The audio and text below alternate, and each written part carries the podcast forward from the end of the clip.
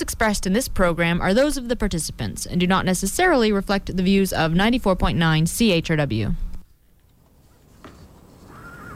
You. You realize it's not the same world your ancestors left. A lot's changed in 300 years. You're telling me. We've moved past things like intolerance, prejudice. The Skagarans abducted my ancestors, Captain. Turned them into slaves.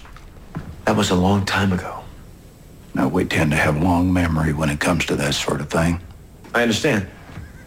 But if you do make it back to Earth, you're going to have to leave all that behind.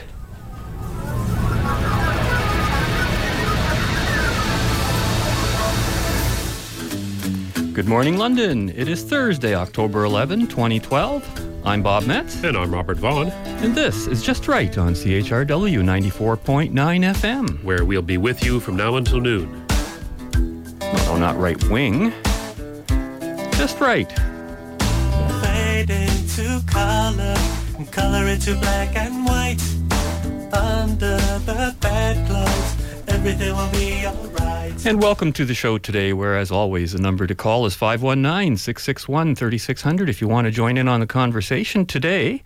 Or write us at feedback at justrightmedia.org. And today, our themes are going to revolve around three basic themes, and I would have to basically classify them as culture, religion, and journalism because we have joining us on the live line someone that I've known for quite a while, and that happens to be Christine Williams. Christine, are you there? Yes, I am. What Hello, a pleasure, Christine. Robert. It certainly is, and it's certainly a different situation. It you know, sure is. But putting the shoe on the other foot, you know. Talk about it. Yeah, you're someone I keep the running. other end of the mic. I guess you can say we're on the line with Christine Williams. yes, we are. Yeah, I was going to say she's someone I keep running into, no matter how differing our fundamental beliefs in some some way. We Just keep, can't get rid of me there, yeah, Robert. we keep meeting at those crossroads, don't we? Not just crossroads. Now, Christine does join us today as herself, wearing none of the many specific hats that she does wear from time to time. As to- host of Crossroad Television Systems on the front line, which I was on, on the, on the line Viewpoints, World Report, Inside World Report. You're also a federally appointed director with the Canadian Race Relations Foundation That's right. a member of the Friends of the Simon Wiesenthal Center Task Force Against Anti Semitism. You're a journalist, a nine time international award winning talk show host, and producer at CTS's TV in Burlington, Ontario, which is where I assume you are now. Is that correct? That's right. and I And you forgot the Gatestone Institute. still getting to it. I got a list here. and uh, I, I was also surprised to learn that you were a past political and crime news reporter and newsroom editor. That's right. Um, that's- and that was my radio days, my early days of reporting. Interesting. And you've also served as a regular national columnist with Metro News. That's right. And you've provided news analysis on political and diversity issues. You have your writings, that is, have appeared in Front Page Magazine, USA Today Online, Islamist Watch, Wall Street Online, and as you said, the Gatestone Institute in New York, where you are also a senior advisor. Now you're really a mover and a shaker, and we thought that we might divide the show up a bit today, sort of starting off on on, on the journalism side of things. Does that sound okay to you? that sounds perfectly fine. do you, in the in the field of journalism, would you regard yourself as a more of a person who reports the news or a person who makes the news, or is there a fine line to draw between the two of them? I think it's a blend, Robert. I think when you when you're reporting on the news, bias is very difficult to avoid first of all. I'm going to start at that point. When you look at every publication, every media outlet, you're going to see a bias which actually begs the question, is this person making the news or are they reporting the news? Which brings us to the spin. And this is something that you find in every news story, a certain spin. Lately I find though that that spin has become perhaps too profound. We see it a lot in, do I dare say, the leftist media, the leftist press, which seems to be the dominant press here in Canada. And the issue here is that there's a bit of a, a, breakaway from the actual news reporting. When it used to be who, what, why, when, and how, it's become now, let me put my, my commentary into it. So it becomes a blend, and that blend is even reflected in the title, sadly enough. And a lot of busy people today, what they do is that they see the title, they see the headlines, and they judge a story based on the headlines, which is very dangerous. Do you see that as a positive development, or is it something the public is looking for? I know myself, I often uh, appreciate knowing a person's viewpoints, if you might want to put it that way, uh, where they're coming from when they are reporting, because I think a lot of us are a bit suspicious, even of the so-called uh, neutral, objective reporters, who who perhaps we think just are hiding their bias. Is, is, is that how you might see it, or would you not look at it that way? When one looks at bias itself, I don't have a problem with bias and with spin. The problem I have is when you take a story and you leave out important angles to that story that are necessary to allow the reader to come to his or her own conclusion, even though you might present a bias, it is still up to the reader to come to his or her own conclusion. And if certain facts of a story are left out, or you have too much of a spin from the journalist that's reporting on it, then the facts themselves become very skewed, and you end up missing very relevant facts to that story. Once upon a time, it was very clear when somebody was editorializing and when they were choosing to report on a story, but now that line has become a bit fuzzy. Christine, bias by omission uh, is what you're describing there. And it's not simply just the story and facts about the story which people omit, it's actually whole stories. For example, you have guests on your past shows which people wouldn't have even considered touching with a 10 foot pole. I think of uh, Geert Wilders. Um, I can think of Bob Metz or Paul McKeever, people who.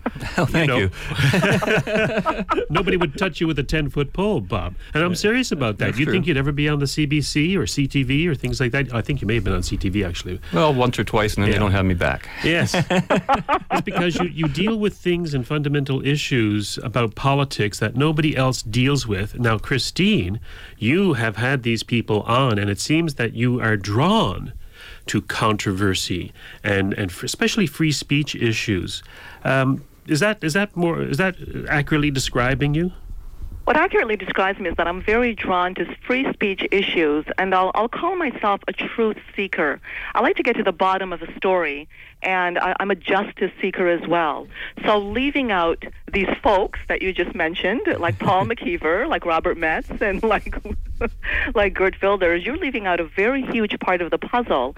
I mean, in my humble opinion, these people, yourself included, of course, are the ones that, like myself, we seek the truth. We seek what is really at the bottom of that story. We want to know the various viewpoints, and we're not afraid of expressing those viewpoints. And that is a problem that I see in society. There are those that, whether it be agenda driven, whether it be fear, whether it be driven by um, politics, the power, the money, the uh, which comes from the command of who owns the particular media outlet. There are many reasons that could combine to do this, but I seek the truth, and this is how I like to to view it. And that's that's what endears us to you and CTS. By the way, I've I've actually been on CTS with Rhonda London uh, a number of years ago, and some of the questions that you and uh, other other people at CTS are asking are very fundamental, trying to find a truth. I found, at least in my opinion, for example, if you're on the mainstream media. Um, and you're talking about healthcare, it's usually about how much should we spend here, how much should we spend there you would ask a question, and, and your fellows at CTS, like, why do we even spend anything? In other words, you're getting to the root of the purpose of government in a lot of cases, and you would ask those questions, and your guests would ask those questions. And that's something you don't see in the mainstream media, and I think that it speaks to the bias by omission that you were talking about earlier. Yes, and another major uh, fundamental question I would ask is if you're going to be spending money in the healthcare system, let there be some form, some type of accountability. Where is that money going? And who are the ones that are pocketing it? Is it a top heavy organization? When we look at the whole notion of patient care, is it directly going toward helping the patient? Who are these patients? They're questions that the public as a taxpayer, I think have the right to know. And this is what drives much of my questions when it comes to my guests, getting to the bottom of what is truly out there that people are not hearing in the news. Well, that certainly seems to explain perhaps some of my appearances on your show.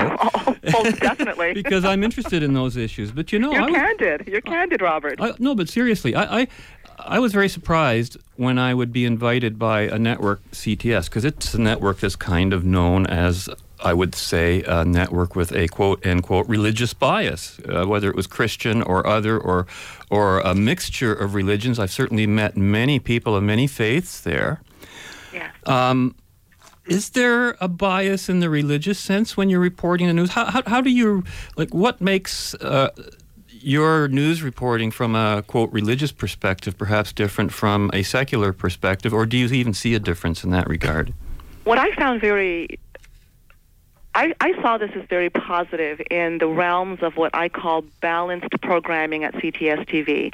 I mean, there's the CRTC. We're under regulations. We have to have a certain amount of uh, of can- Canadian content and balance, meaning various perspectives in the political domain, in the religious domain, the right, the left, and so forth. And we were in the realms of balanced programming. So for that reason, we more fell under the secular type of a mandate for our shows. But I will say, in, in answer to what you just mentioned there, were we perhaps skewed toward religion? That is a very important question because it, it actually relates to what a lot of people today try to purport as total separation of church and state when we look at our leaders. I don't believe that a perfect separation is ever possible because one cannot separate from one's thinking process, from one's worldview. Now, whether that be motivated by Christianity, whether it's Buddhism, no matter what religion it is, even if you're an atheist, the point is that you cannot separate yourself from your various uh, beliefs about what governs this world and how it's governed. So to say that well, were we skewed toward a certain religion? Well, I'm a Christian personally, so my personal belief is Christianity, but I'm also a truth seeker. And based on that, I'm very fair when it comes to my questioning. And, and we have featured many people that do not necessarily espouse the views of Crossroads Christian Communications.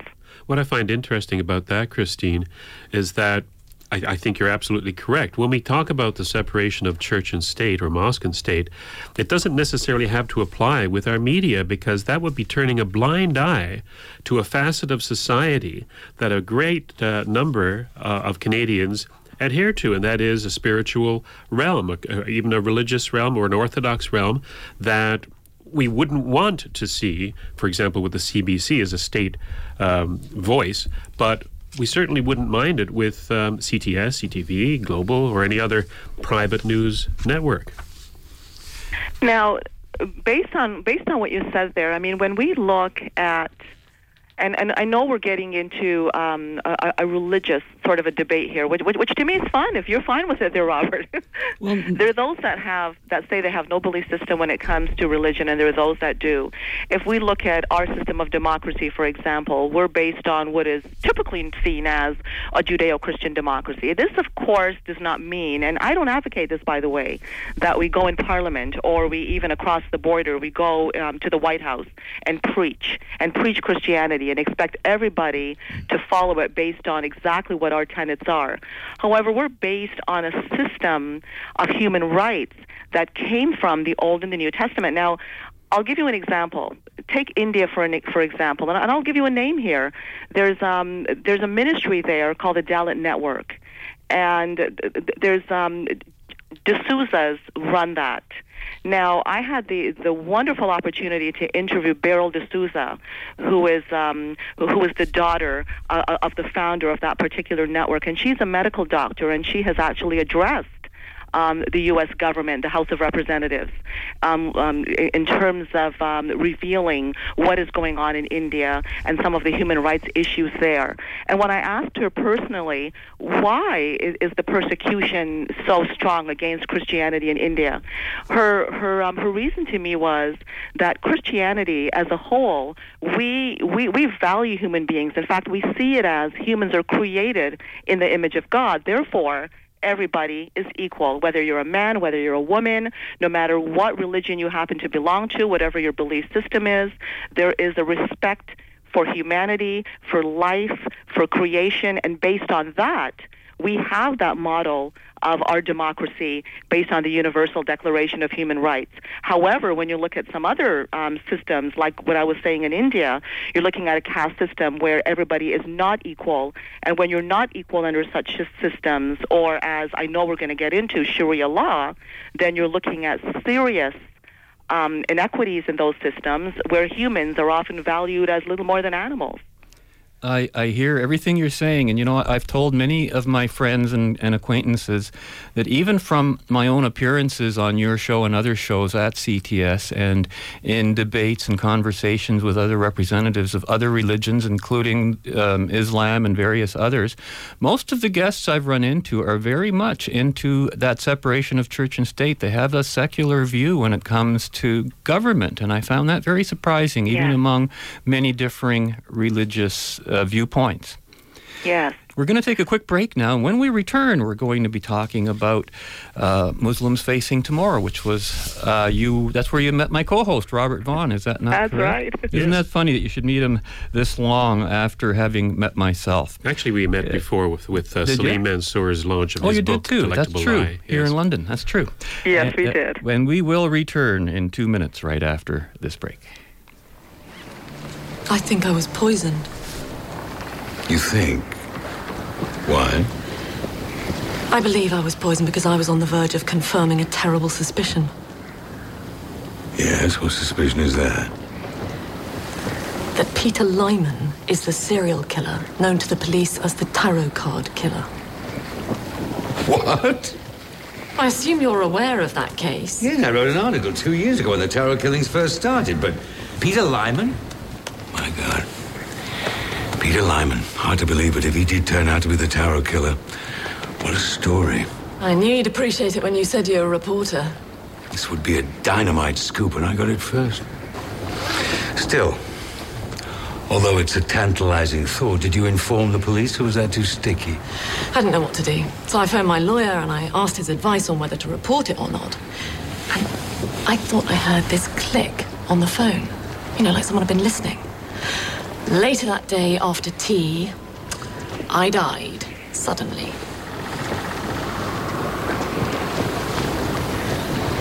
That is suspicious.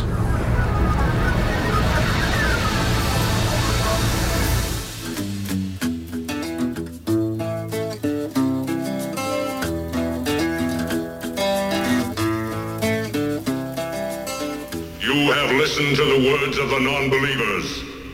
Yes, I have listened. That was the first transgression. You felt the pain of warning. Yes, I did. Why did you listen further? They said they spoke the truth. Their truth. Is truth not truth for all? The truth of Yonada is your truth. There can be no other for you. Repent your disobedience. I must know the truth of the world. I must know the truth of the world too. I'm on the line with uh, Christine Williams, talk show host and journalist. Uh, hello again, Christine. Hello. Now, we're going to be talking in this little bit of a segment with um, people who are looking for the truth, Muslims facing tomorrow. And on Sunday, September 30th, there was an official launch of this group in Toronto, and I was there with Christine and about 160 by my count other people, mostly Muslims. And it's pre- the president of the organization is Raheel Raza, uh, Vice President Salim Mansur, a frequent guest on this show. And the whole idea of the Muslims facing tomorrow is that there's a huge number of Muslims out there who are, to, to put it very mildly, dismayed by the way their religion, as they defined it, is being taken over by, um, for example, the Taliban and, and the Muslim, uh, Muslim Brotherhood, and trying to impose a political Islam on the West. Would you would you consider that to be the correct way to, to look at Muslims facing tomorrow, Christine? You know, this whole issue of what we see happening globally and even domestically when it comes to Islam is is very complex simply because there are so many um, various forms of Islam. We see the Sunni, we see the Shiite, we see um, Wahhabi, Wahhabism, which is the most um, violent form, if, if you want to phrase it that way, because that is the problem that we see today in terms of the aggressive form of, um, of what is presented by Al Qaeda and so forth. But we also see the Muslim Brotherhood. We see more modern forms of Islam. The bottom line, what I'm getting at is Islam over the ages, and I, and I don't profess to be a, a scholar when it comes to Islamic issues, but I know enough about it to know that it has gone through a tremendous growth process and continues to. And may I dare add that with globalization, it's very difficult for any society to stay isolated today simply because everybody, most people have a, a, a, cell phone. There is that accessibility for the rest of the world. So that also feeds into the evolution of what we see happening with Islam. Now, there are those who want to adhere to the most strict forms of Sharia, and those are the Wahhabis that we're talking about, the, the, the most traditional form of Islam um, seen by the Sunnis. But we're also seeing other forms branching off, such as the Muslims facing tomorrow.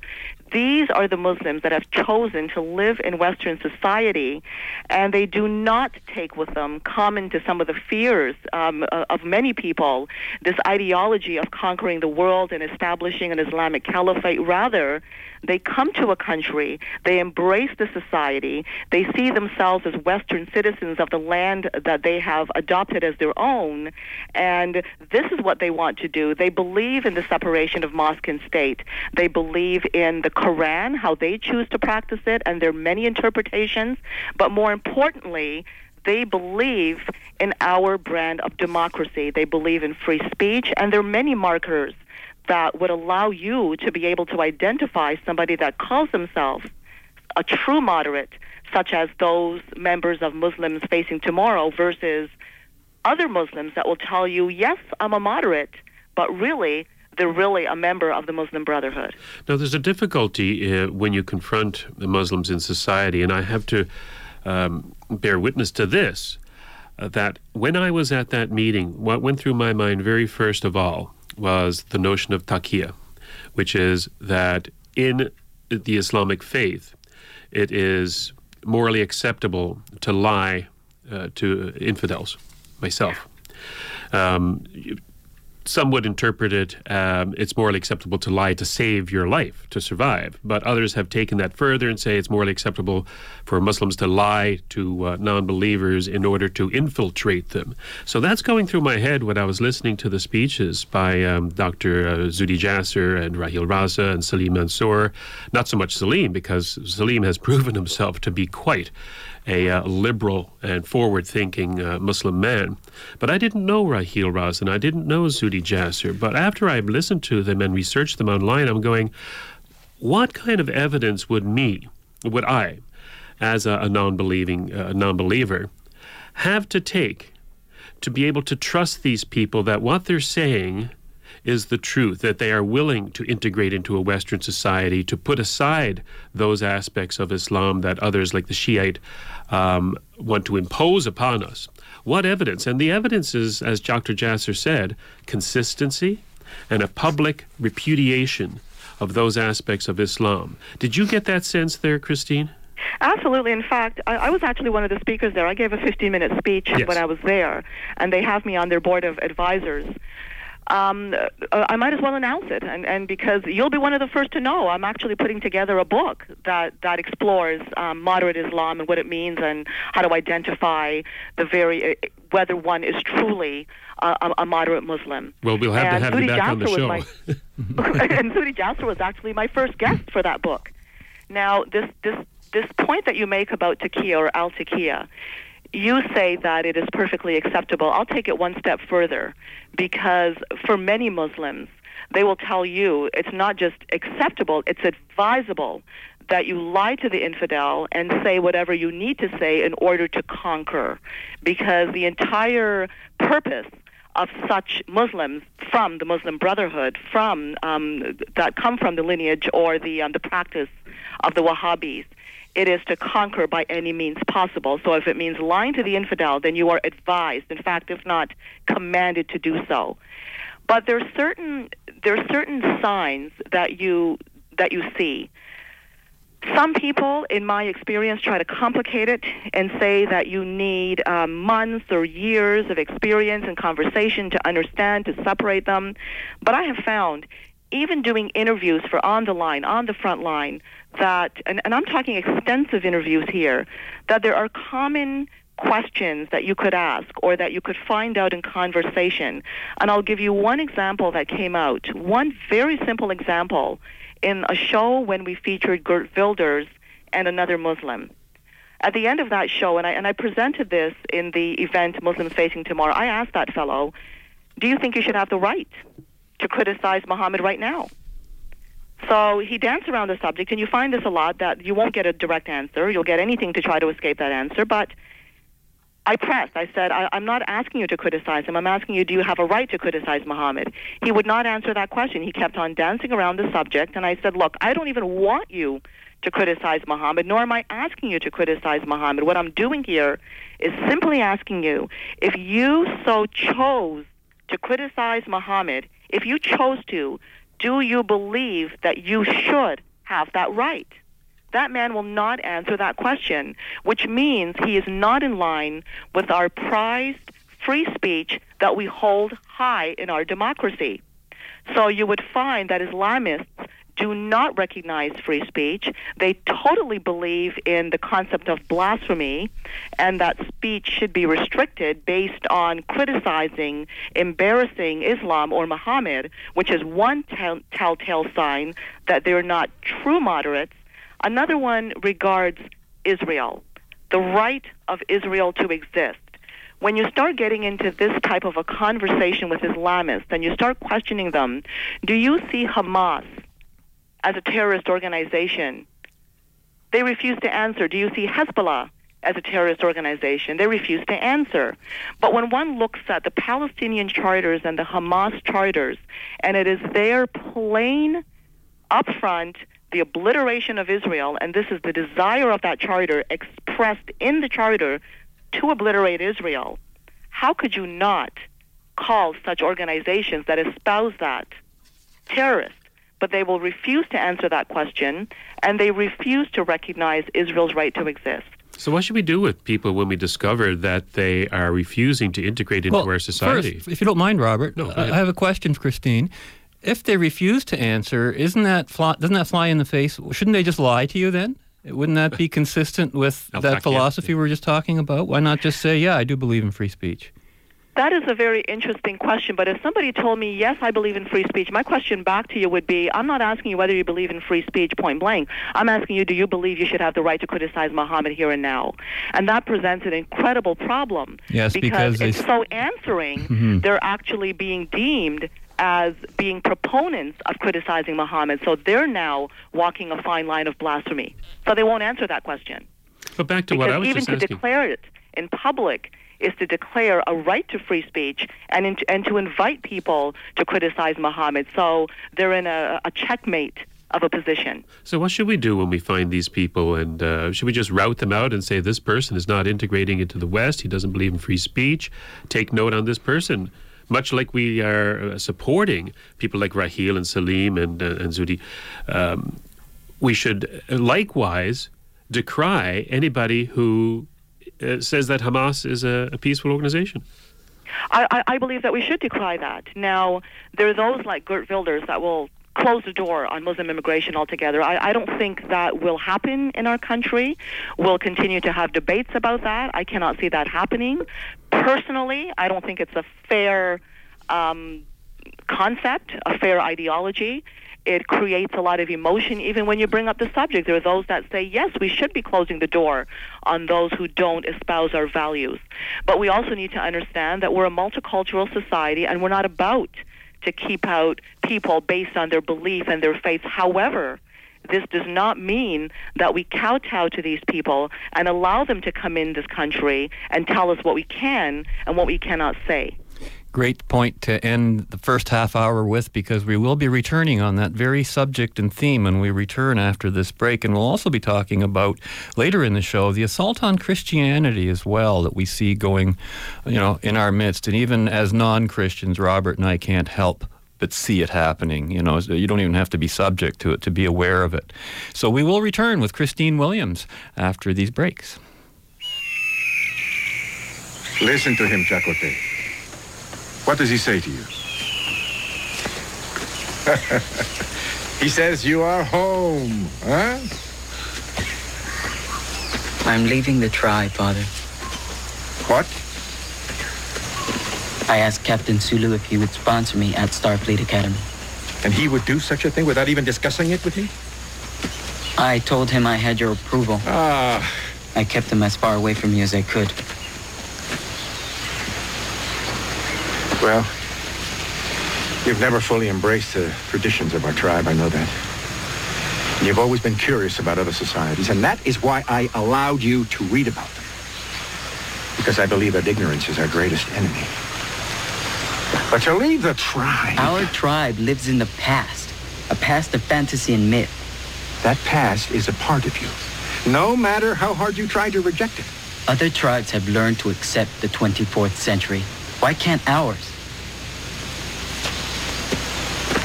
Is not the place of a 15-year-old boy to question the choices of his tribe. I know. That's why I have to leave. You will never belong to that other life. And if you leave, you will never belong to this one. You'll be caught between worlds.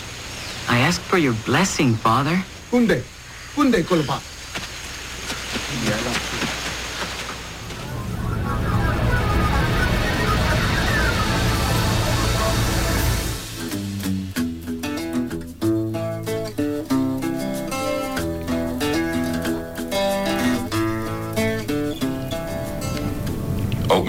again? No, just not hungry. Want to talk about it? I- it's Nog. His father's pulled him out of school. I see. It's not fair. Nog can't even read. School's not going to be much fun without him. You can still get together with him after school. Maybe. I don't think he wants to be my friend anymore. Did he say why? He says humans and Ferengis don't get along. Usually they don't. But you're the one always saying that we should make friends with other cultures. I believe that, and I'm glad you believe it too. But human values and Ferengi values are very different. We've never been able to form a common bond. So Nog goes his way and I go mine. These things happen. And that's uh, that was actually a clip from Deep Space Nine, where I guess they had to resolve. Maybe some cultures can't get along. Do you think that's an inevitability with some situations, Christine? I believe, sadly enough, that it is. I mean, we see um, the kinds of killings and warfare happening um, between various cultures, especially in the Middle East. I mean, we even see it among Muslims, the the, um, the Shia and, and the Sunnis. And we, we see the objective, the calls from from the Hezbollah leader, from the Al Qaeda leaders, calling on death for the infidels. So, if if somebody wants to kill me or kill you, I, I would say that constitutes not getting along. I would say so too. but but certainly the issue is broader than that. Robert, you were going to bring up uh, an interesting point, something that is almost going to happen here in Ontario this well, week. actually, yeah. As soon as uh, I mentioned it to you Yeah. during the break, our controller cuts in and says, Christine wants to know if we want to talk about Reverend Jones and Burn a Koran Day, and I certainly do. Christine, what's your take on this whole issue of bringing Reverend Jones to uh, Queen's Park to debate um, the Quran? Well, well, first of all, I'm, I'm going to preface that by saying that there's a bill before Parliament right now, Bill C um, 43, I believe, and Yes. That bill, um, it, it's indicated by what's for the public good, um, public policy considerations, whatever that means. For example, and I'm, I'm going to ask, um, just throw a question out there. Suppose, and this has happened before, you have a Muslim cleric um, coming from the Middle East, which we have had and had to block, um, and he's preaching about um, beating women, um, murdering homosexuals, and we've seen that Um, do we allow such a person to come here and incite that kind of a violence and that kind of a hatred? So this bill, it's a work in progress. There, there's been no decision made on it, and I'm curious to see how it's going to end up because I do believe that for the safety of the public and under our hate laws and what's being spread in this country that we do need to be careful what we let into this country and, and the problems that it could create, including anarchy, depending on who that person is. But looking at um, a, a man like Terry Jones, I, I personally, I, I can't see a problem in allowing that man into the country uh, unless, um, unless they feel that it's going to cause some kind of an outcry and some kind of a violence. But in this case, there's a fine line when it comes to free speech. And all of that has to do with do you condone or do you not condone what Terry Jones does by burning up the Koran? Well, I think there's a distinction, and I'm glad you brought it up, between free speech politically, whether it's political or religious, or inciting to violence, inciting to break the law. And so uh, the border control, I would say, or the, the government, has to be, be able to make that fine line and make it very clear because this bill, as I understand, is a bill to allow the government to say people cannot come into this country um, if it's against the public good. And that's such a nebulous criteria. I think they, Yes, they, they cannot do that. They that that leaves it to the minister to basically say, okay, I'll take you and I won't take you without defining why. And I agree with you to keep some people out if they're going to try to incite uh, seditious crimes, uh, uh, that may be okay. Like in June 2010, Dr. Naik. I mean, Zakir Naik, he came, he was a, an issue coming into this country. And this is a man that's preaching that Muslims should be a terrorist, that Jews are our staunchest enemy. So not allowing him inciting hatred and violence is one thing. Perhaps but a man sh- who might create disagreement is another. Perhaps we should allow him in, and then once he does incite to riot or violence, arrest him. I, great point. That will decide. Yeah, because then you, what you're doing is prejudging him before you let him in. So let him in, let him say his hateful things, and then arrest them for the incitement to riot and to break crimes. Perhaps that's the way to do things. Perhaps it is, but we're certainly a, a country where it's it's a work in progress Mhm. as we as we um, we expand and we evolve.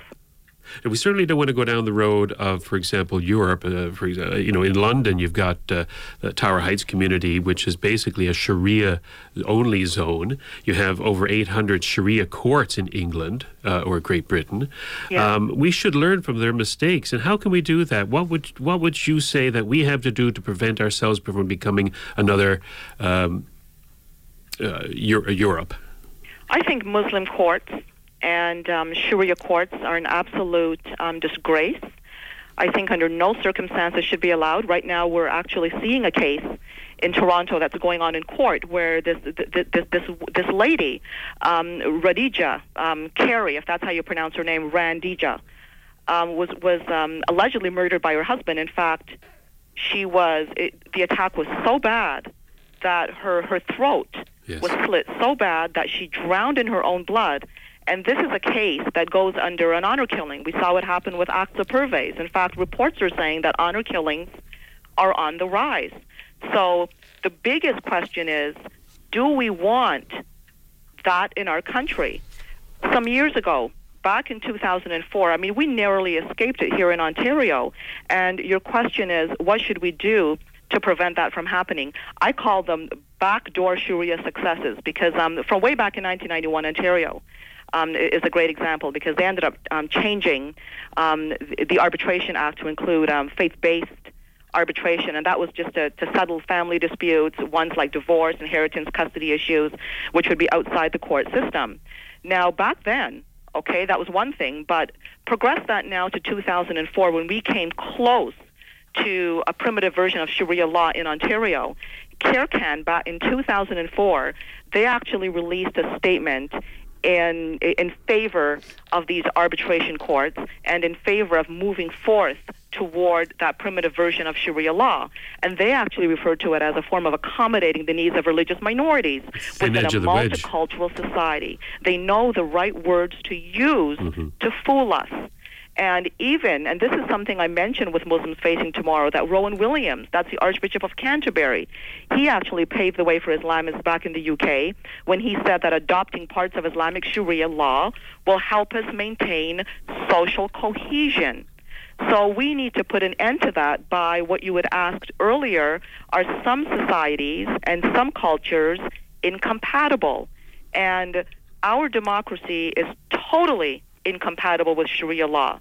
And it took the moderates like Raheel and some of the folk that we saw with Muslims Facing Tomorrow to keep Sharia out of Ontario when it was proposed, and eventually Dalton McGuinty decided to um, put an end to it. Now, I know that I'm probably opening up a can of worms with this, but it, it gets into the same issue. Um, you, you said in your front page interview, I think a year or two ago, you referred, and this, this interests me personally because my ex wife was, of course, from Trinidad, which is your country of origin. And you described, quote, Trinidad was a model country of a predominantly Christian, Muslim, and Hindu population living peaceably together, even celebrating each other's holy days. That was until the beginnings of aggressive Islamism in the late 1980s. Now, I remember my mother in law at the time warning me. At that same time, she said to me one day, Beware of Eastern mysticism. And I didn't really know what she was talking about. What was the history there in, in a nutshell? We don't have a long time, but I'm very curious about that. What actually was happening? Well, Trinidad, like we see happening in the West, because it, Trinidad's a very westernized nation. Yes. We see the same problem with aggressive Islamism, political Islam, expanding globally, and we've seen it in Trinidad. And back in 1990, um, a, a fellow well known by the name of Abu Bakr, I mean, he's he tried a coup against Trinidad in 1990 that was a failed coup. But ever since then, there's this global call um, from Islamists to to pick up the sword, either that or be true to your um, your your Muslim faith and and be and, and establish the Islamic Caliphate. There is a goal to establish that Islamic Caliphate, and nowhere is exempt today as this aggressive cancer spreads. So Trinidad is really no, it is not immune to those same forces, and we've seen that risen up, rising up in Trinidad, like everywhere else. It's interesting because I was I spent a lot of time in Trinidad during the 70s, and I I always felt very comfortable there, and I was a minority there, being among the whites, yeah. and um, I never felt uncomfortable even it going. It was a model country. It truly was, and um, I've always said, well, you know, look at Trinidad to see what Canada might be like in in the years in the future and uh, that's why I was interested in that. I'm, I'm, I'm glad you uh, enlightened us on that. I'm going to take a quick break now. When we return, we want to talk about this assault on Christianity and perhaps the issues of faith and other issues that maybe are somewhat personal in some degrees, but I think uh, very important to um, the whole debate that we find ourselves in. We'll return right after this. Captain's log, stardate 53049.2. We've docked at the Markonian outpost and agreed to mutual visits, so I'm allowing shore leave to anyone who wants it. Commander Tuvok has objected to taking on too many visitors, but security issues aside, I'm looking forward to a cultural exchange and making some new friends. Doesn't it look like Christmas morning in here, Commander? You have to admit, the generosity of our guests is very impressive as is their proclivity for criminal behavior. This morning's security report. Broken ODN line, some missing personal items, damaged scanner relay. All in all, not that bad. There is a second page to the report. Oh, some of these incidents are a little more serious. But on balance, I still think we did the right thing. There is a third page. Come on, Tuvok. After all the xenophobic races we've run into, don't you find it just a little refreshing to meet some people who value openness and freedom? Well, as far as I'm concerned, opening the ship has been a fascinating experience and an unqualified success. I'm very pleased. Me too. I am pleased that you are pleased. If you'll excuse me.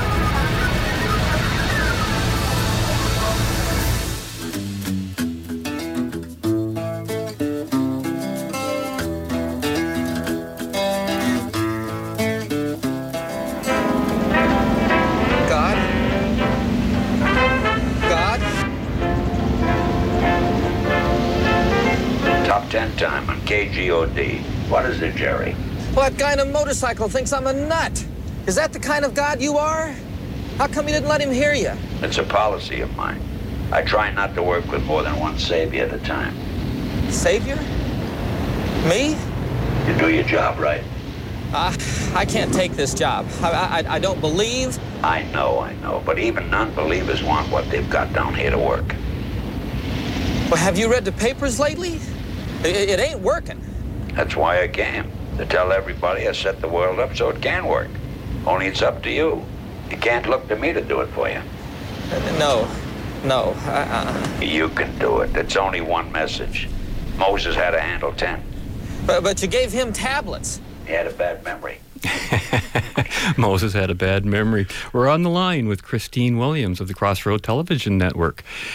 And Christine, I know you have described yourself as a person of faith, yet most times when I hear you speak on political and social issues, you sound very much like what I would call a person of reason to me. And when when we talk, I, I find that you and I share values, but perhaps not necessarily beliefs. We've talked about this off the air from time to time. And when when you say you are a person of faith, what do you generally mean by that? Robert, I, I I believe in Scripture, but I Yes. also believe in that spirituality, your religious faith, is something that's very near and dear to your heart. I there there there are others there there are many people that believe in and, and, and I respect them for it. People are called to different missions uh, according to my belief and and and there are those that will they'll speak to you Robert and they'll try to convert you to Christianity and I say fine that's that's their prerogative to do so. But generally speaking, the way I practice Christianity is yes, I talk to people. I, I'm quick to talk about my beliefs. I'm quick to answer questions about my beliefs. But I'll prefer to answer questions about my beliefs, for example, than to approach a person and start trying to haul them in to my beliefs personally. And you ask me the personal question, that's my personal answer. That's and that's that's the, the proper way to do it. I think. I, I feel the same way about my secular beliefs as well. And I and I found your your response to that question to uh, I think his name was Jim Cantillon Yes. in 2009, and you said something that I could relate to when you said you described in that point a person of faith as someone who does not define oneself by one's own handicaps and limitations Absolutely. but can see beyond them. And I thought, well, now that's a huge insight to me. And you, That, that makes me a person of faith then. well, 'Cause it- I agree with there- that there is- statement. there is a degree of that, and that's why, for some people's faith means trust. It could be hope. Hope is it is it a belief in something in the absence of evidence? I don't think Christine would necessarily put herself in that camp, although I'm, I shouldn't be speaking for her. I think you're being perfectly fair. Am I? I think you're being fair. I, I think faith is is is um, is something very personal, and there are many many ways to practice it. I mean, Christianity is a faith, and I, I, I firmly believe in the authenticity of the gospel, and that's my prerogative to do so. But I also believe that there are Muslims out there, there are Hindus out there, there are Buddhists, there are all kinds of faiths, and in our country. And that is the beauty of our country. They're all free to express their faith, or should I say, should be free to express their faith. Because it seems like more and more, as Christians try to express their faith, they're being shoved in the cupboard. Exactly. And we have uh, a couple of books out recently by Michael Coren, Why Catholics Are Right and Heresy, which list a litany of um, grievances against, or I shouldn't say grievances, uh, um, actions against the Christian faith in particular in this country to the exclusion of other faiths. And just as an example, you have um, the outlawing of the Lord's Prayer in, in, in public schools, which, by the way, I would agree with. But on the same token, you have these same public schools opening up prayer rooms for Muslims. Yeah, The- totally unfair. Yeah, the the, the uh, cultural and, and and moral relativism that is being on display here is quite blatant. What do you say to that, Christine? That your faith is being uh, singled out and and is being uh, I don't know punished, perhaps? It's. I, I think it's being both. I think it's being both singled out and punished. And one of the problems that I see when it comes to fighting back. I mean, I, I know many Christians that have chosen to fight back, and secularists like yourself that are actually fighting on a Christian's behalf. However, there are many Christians out there with the belief that we turn the other cheek. and uh, and and I don't always see it the same way that some of these will see it. And I'll give you an example. And I know I'm walking a, a thin line here, but even when you look at the example of Christ and, and, and how he ended up on the cross, he largely opposed the order of the day, spoke out when he was asked questions against some of the rulers of the day.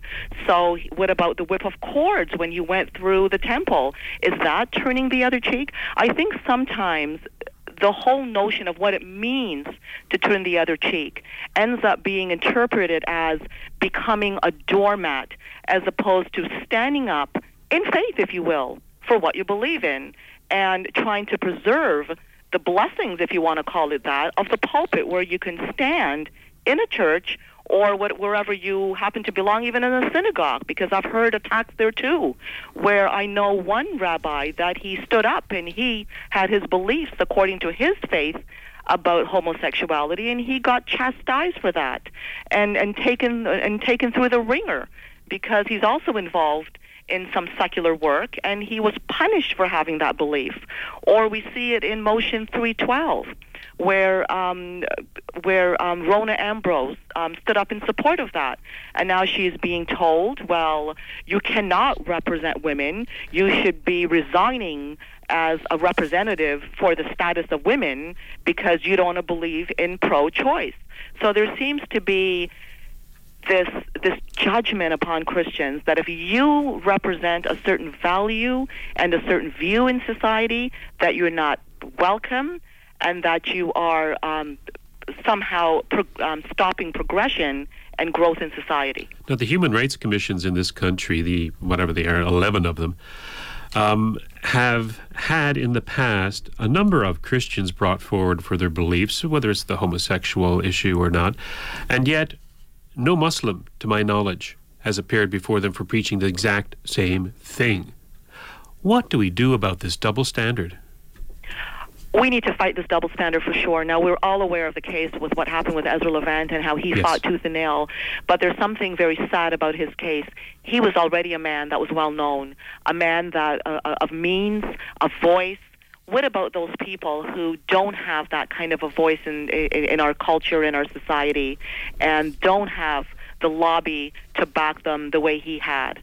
there are many people that we have not heard about that were dragged before human rights commissions and they should not have been and they were virtually bankrupt as as a result of some of these cases and we don't hear about them we only hear about the very prominent cases Stephen Boissoin was another one that we saw out west and I what I found very interesting about that was that um, he spoke against homosexuality yet it was a gal that came out and said that they supported his right to free speech because if that goes maybe they're the next target.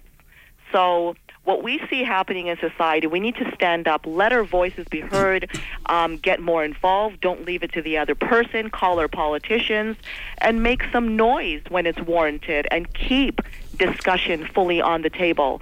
Because I see a trend happening where certain ideologies are attacked while others are accepted. But to try to silence a group, to try to silence their rights, you drive it underground and it becomes it becomes a detriment for society as a whole. I agree. You know, there was an interesting suggestion, I don't know if you saw it, made by Robert Fulford on September 22nd in the National Post, where he suggests that perhaps the route to discover uh, the truth is blasphemy itself. And he suggested in his article, In Praise of Blasphemy, without blasphemers, there would be only one acceptable religion in the world today. And he suggests that. Uh, you know this is something we need. It's the it's the it's the other side of the coin of freedom of speech and freedom of religion. He says blasphemy is a challenge of official doctrine and it helped create the freedom over the centuries that still needs to be created in many countries such as Pakistan and Indonesia.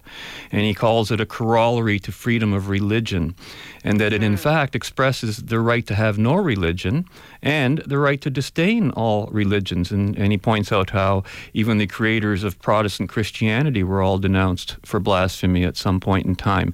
And I found it interesting in light of the fact that you ran into some guests of of, of Muslim persuasion who did who who were who wanted to see laws against blasphemy uh, enforced. Might that be part of the key? Because I think we still have blasphemy I, laws. I, I think what I, I think there's there's a lot of merit to what he's saying that we often see um, chaos or people's um, feathers getting ruffled, and as a result of that, it's it's these highly emotional battles that we see that actually bring issues to the table and create change. Otherwise, something else festers that should not. For example, blasphemy laws. Now, um, Jones, Terry Jones, is a perfect example of that. What he did with the burning of the Quran, I cannot tell you how many Christians I've heard come out and condemn what he did in anger. And condemning it is fine because it is not the Christian practice or the Christian way to do this. But with that being said, it is also the Christian way to proclaim the truth. And the other part of that, which is the truth, I don't hear these individuals proclaiming, and that is his constitutional right to burn the Quran if he chooses to do it. Now, you may not choose to do that. It, it may be dubbed morally reprehensible, and in my view, it is. However, it's his constitutional right to do so.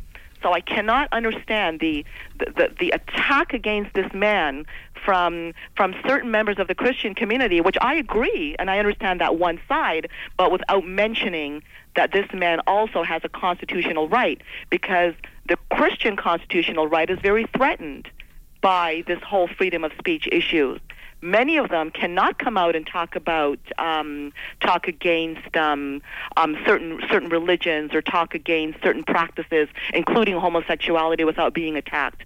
So I find it very uh, peculiar that his rights in this are not recognized, even though it's morally reprehensible. Well said, Christine. As a matter of fact, a lot of what you just said was in your speech to Muslims Facing Tomorrow on September 30th, which, by the way, I have videotaped, and it's uh, almost in its entirety, about two hours and five minutes long, and it's now on YouTube, on our website uh, or our, our, YouTube channel. Uh, that is youtube.com slash Just Media. You'll also find it on our website, justrightmedia.org.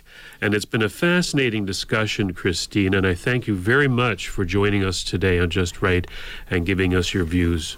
Thank you it very much. It was my pleasure, and I want to thank you for inviting me. Thank you for bringing all these issues to the table. You certainly gave us a lot to consider today.